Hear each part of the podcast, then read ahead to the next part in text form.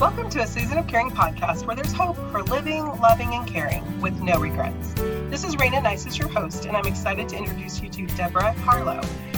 At the fragile age of 12, Deborah's father had a massive stroke, and her world shifted to becoming his primary caregiver for 12 years. This journey of observing humanity, trusting her quintessential old soul self, and caring for her father at a young age all played crucial parts in forging who she has always been meant to be an intuitive guide who cares about creating meaningful connections for individuals to be seen and valued at the highest level. As a highly sought after coach, public speaker, facilitator, and mentor, Deborah has learned to trust her truth, find joy in the journey, and take massive leaps of faith to share her experiences with others in order to guide them to healing and living a life that is divinely aligned. Hi, Deb. So excited to have you here today. Thank you. Well, let's just start off having you share with our listeners a little bit about your caregiving story. Obviously, started when you were really young, but share with us a little bit about what that was like. Yeah, so unplanned, obviously, at that young age, but my father had a massive stroke when I was 12. And he was our primary breadwinner, and my mom was a stay at home mom. And we had just relocated to the San Francisco Bay Area. So every possible unexpected, unwanted plan came forward. We had no community, no family, no plugged in network to be like, oh, this thing has happened and we need support. So my mom went out to become the breadwinner, primary breadwinner for the family now in San Francisco, where it's quite expensive. I had just turned 12 and my brother was um, soon to be turning 10. So what we did was I dropped out of public school. I taught myself home studies hospice and support healthcare nurses came out to teach me how to be my dad's primary caregiver. And so I was doing everything from medication to insulin shots to planning meals, laundry, helping my brother with homework. And I went from child, very young child, tween age, to adult overnight. Oh. There was no pivoting, there was no planning, there was no, let's talk about how these roles will impact you there was nothing. We were in survival mode mm-hmm. and we stayed in survival mode for 12 years until my father passed. And I became very, very good at problem solving. I was the person that you could rely on to figure things out no matter how big they were. I remember being on phone calls with insurance agents and I'd be asking questions, and then there'd be a moment where they would pause and say, Can I ask how old you are? Just because your voice sounds young. Mm. And I would mm. say, Oh, I'm 12 or I'm 13. And they're like, well, that's impossible. You were speaking as if you were an adult. And I was very aware that I could shift and take on responsibility. And often our greatest gifts become our shadow side. So, what I learned as I went into adulthood is I was so self reliant and I was so capable that I didn't know how to trust others to help me.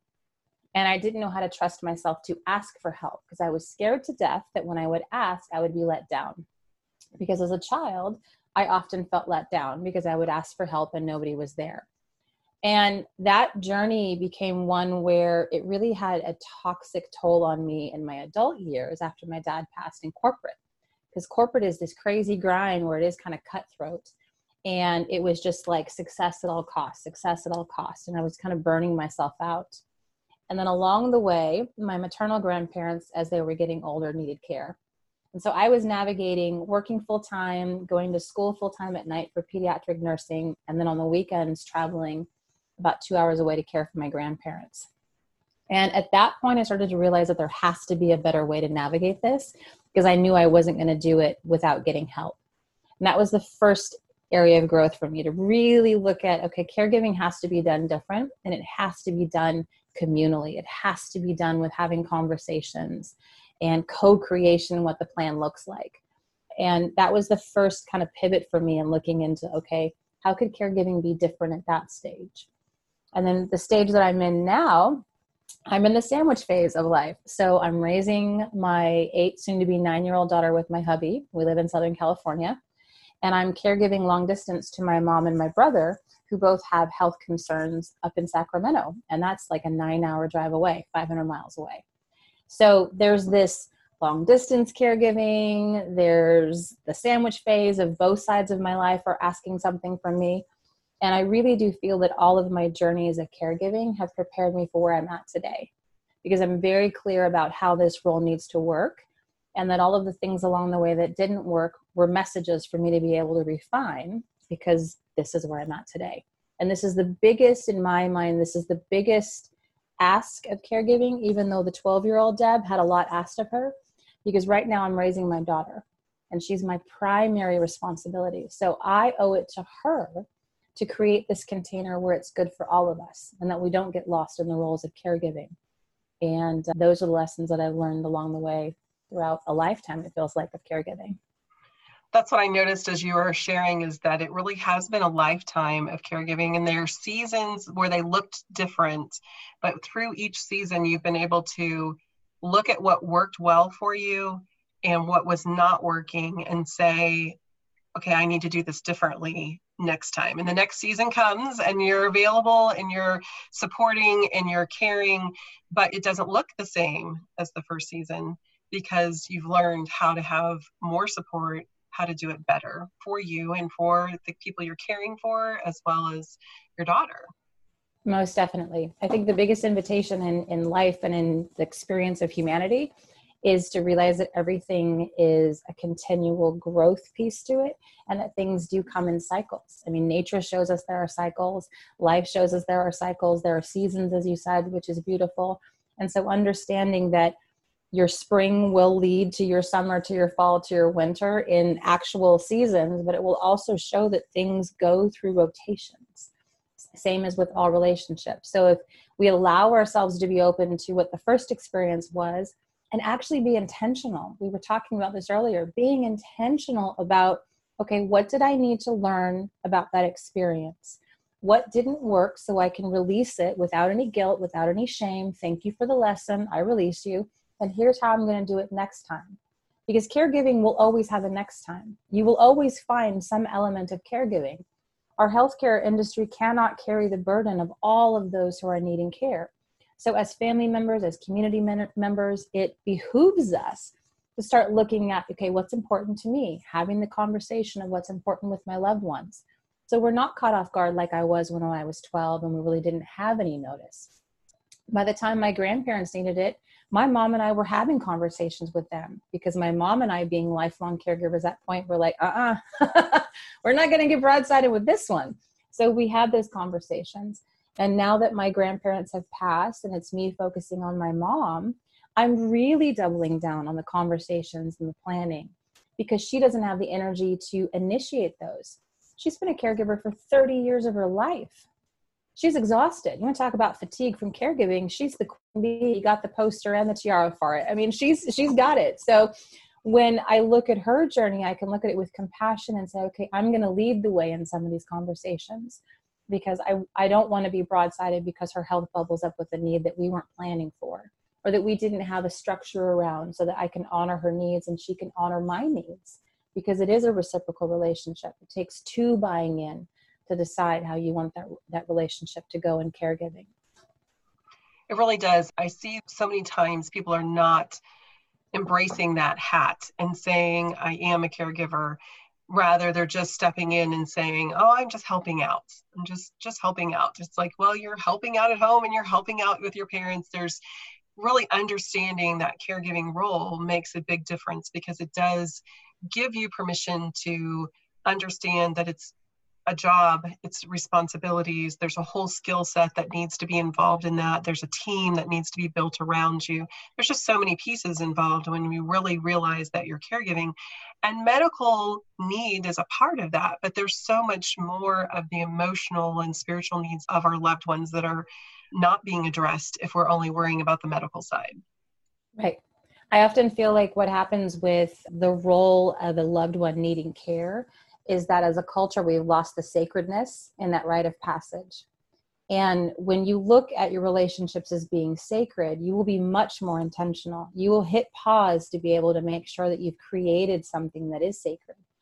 And so, the whole reference that you said about wearing that hat, it really is saying, okay, well, when I'm wearing the hat of a caregiver, even I did this as a young age. When I was in caregiver mode with my dad, I was caregiver and my dialogue was different. And he would say well, you know you can't talk to me that way. That's disrespectful. I said i'm not your daughter right now. I'm your caregiver. I'm the person who is helping you with your medicine. And no you can't have a donut. You have to eat a salad or whatever it was. And then when we would have that conversation, I would then take the caregiving hat off. I would say, and dad, I love you.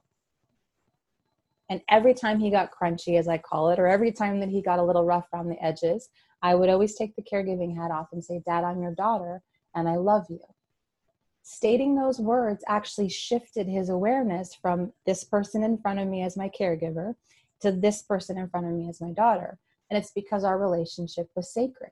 We took the time to pay attention to those. Was it always perfect? By no means, no. Was there yelling and crying and apologies later? Yes, yes, and yes. but because relationships are super sacred to me and to those around me, that's how that was different. That's how we were able to say, okay, caregiving encompasses all the things you just said. There is the spiritual, there is the mental health, there is the physical health, there is the relationship. What was our relationship prior to caregiving and what is it now? What needed healing that is doubly needing healing? Because right now we're in this power struggle of who's in charge and who gets to say about freedom and and all of those things. So again, sacredness in conversation and sacredness in choice is so important for the journey of caregiving to actually work beneficially for all involved. And I really feel like that's what our culture is going to be asked to do more of to look at relationships in a sacred manner, to have the tough conversations because you care. And because you know that when you do that, you're always set up for better success on the other end because you will lead with love and you will lead with respect and you'll be able to navigate the times when it gets crunchy without it being blowing up in your face and you can't move forward. So that sacred piece has been really the, the saving grace, if you will, for a lot of those journeys, those seasons for me of caregiving. And I always started with that, even at a very young age. That's amazing and so wise. I agree that through even the journey of Alzheimer's with my dad, that was something that I found was stopping and, and making that eye to eye contact and saying, Daddy, I love you. We're okay. Yes. I'm just here to yes. help. And that did just shift and change everything in the moment. So, and that's true in all relationships. You know, being a grandma, I love love having them look you in the eye and just, I love you. And you're just like, oh, I mean, just everything melts. And so okay. having that, realizing that that's in place in all of those relationships and engaging yeah. that um, and keeping it in the forefront, always leaning into that love huge. Yes, yes. For that great wisdom. So tell me a little bit about what advice would you give people who find themselves where you are now in that sandwich generation? The, this research that's been done right now states that Gen X women in particular are going to be the hardest hit caregiving uh, populace so far in our studies. Obviously, you know, things will continue on. And it's because they're raising children and caregiving and having a career. It's not as in husband and wife retired and wife is caring for husband. You know generations are living longer. Some women are having children later in life. Millennial children are moving back in with parents. So that sandwich phase is really intense for a lot of gen x women. And the biggest thing is to follow the principles of don't do it alone.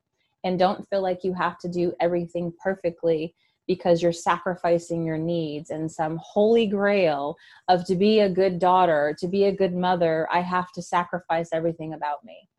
And again, it comes back to sacred relationships. And the way that we treat ourselves is the way that others treat us.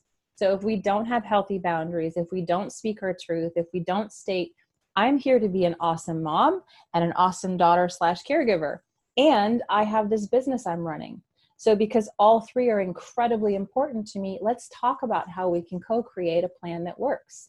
How does my daughter, even at eight years of age, buy into the process because she understands her role? How does my mom buy in because she understands her role? And it's like anything else, when you decide to be in a relationship, it has to be reciprocal. We have to communicate about what our roles look like. And that doesn't happen with one conversation. I didn't have one conversation with my eight year old and one conversation with my mom and was like, cool, we're done. Yay, moving on. No, it was like, okay. And and then a lot of listening. And our society doesn't create a lot of space for hitting pause and for listening and having patience. And so it was really an active invitation to have those conversations to say, I'm going to pose a question and I'm going to listen. I'm literally just going to listen for however long I need to listen. And then it'll be my turn.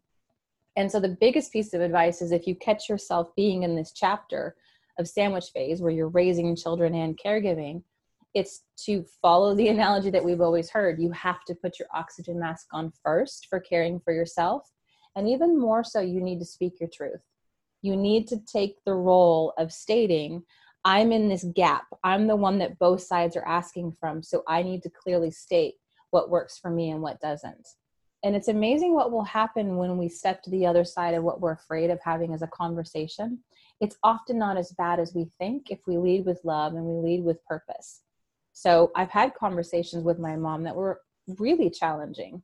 But I would say, okay, look, the only way that this works of me being of support to you and of care to you is if we all agree upon what it looks like. I love you. I love me. I love my daughter. It's not a competition. So, how are we all going to make this work? And again, leading with that love, then my mom would say, okay, well, I'm willing to make this adjustment. And I love that you're doing this in your business. So, what if we didn't talk on the day that you do most of your coaching calls and we talk on this day or could you come up on this week because you're not traveling for work and take me to the doctor great it's a dialogue right like any other relationship but i needed to start with stating my boundaries so that i could be of service. If i'm of service from an empty cup nobody benefits.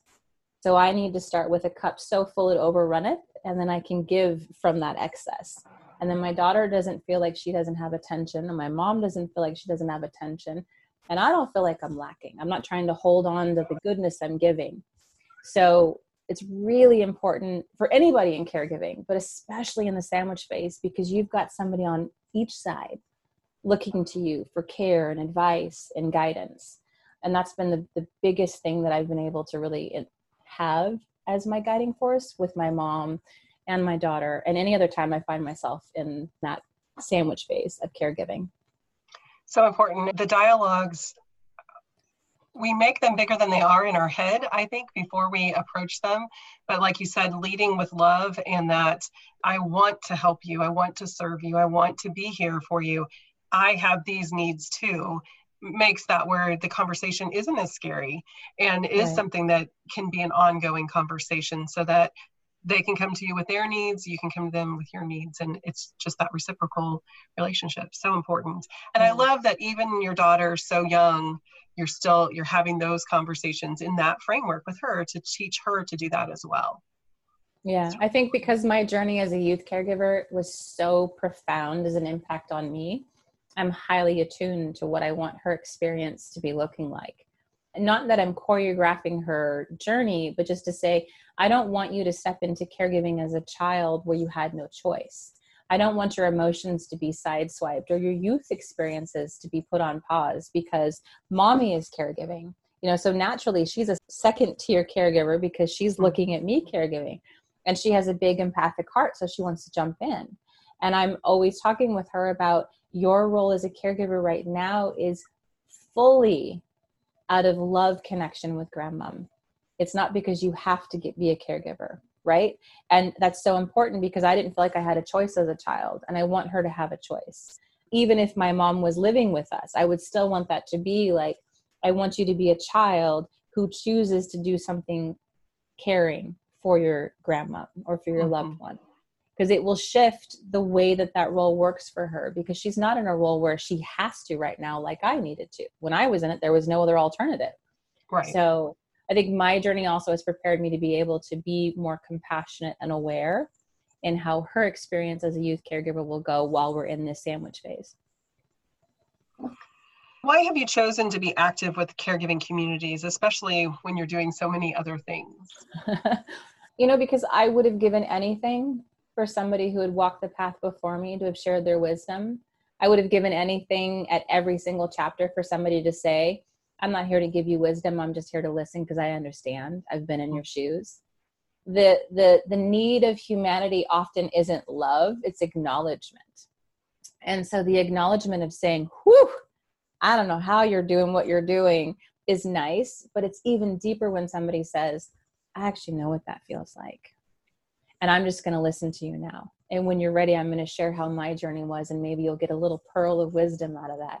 Or something will spark an aha where you're like, oh, I was afraid to speak that truth, but you've already spoken it, so I'll be okay because you're still alive. I won't die to speak that truth. So my role is often, I think, when we're given the divine gift of an experience that we have not only survived but thrived through and come out on the other side joyous and grateful and maybe a few battle wounds but we're still bright and shiny that we can lead with love and we can share our experiences because you will never know how powerful it is to speak your truth and make a difference in somebody's life if you choose not to. And, and sometimes it's just speaking your truth. You don't have to go save the world. You don't have to go change legislation for caregivers. If that's your path, Godspeed, I support you 100%. But the biggest thing is being able to just transparently and vulnerably speak your truth, your experience, because you're an expert at it. It's your journey. And I promise you, there will be one, if not many people listening who you will be the savior in their day. They will hear that and say, I'm not alone. She's doing quite well, so there's hope for me. And I have a kindred soul in the world who actually really understands what I'm going through. So, my decision to be active and public in the caregiving community, especially with youth caregivers, is because I would have given anything to have that. And so I know how valuable it is to just know that you're not alone and to be acknowledged. I'm a big proponent of once you know something, what did you do? You know, there's this obligation in humanity where we can't just ignore that our journey has power and stick our head in the sand like an ostrich. The invitation is once you knew, what did you do? You speak your truth because other people are wanting to be able to know that because they deserve that. And that's the best of humanity. So beautiful and i love that about you that you have such joy in sharing your journey and your wisdom with others. And listeners i know that you have really enjoyed our time together and gained so much. If you want to stay in touch with deborah feel free to visit her at her website thejoyfulleader.com and thank you so much um, for being here today deborah i just really enjoyed being able to talk with you and that kindred spirit is here with me and I just treasure what you're doing and I'm so thankful for the opportunity to visit with you today. Oh, thank you so much. I'm grateful that you're doing what you're doing because it is so necessary in the world and it makes such a big difference in the lives of so many. So I'm grateful for you. Thank you. Just a reminder a Season of Caring podcast is created for the encouragement of family caregivers. If you have a medical, financial, or legal question, be sure to contact your local professionals. And remember to take heart in your season of caring.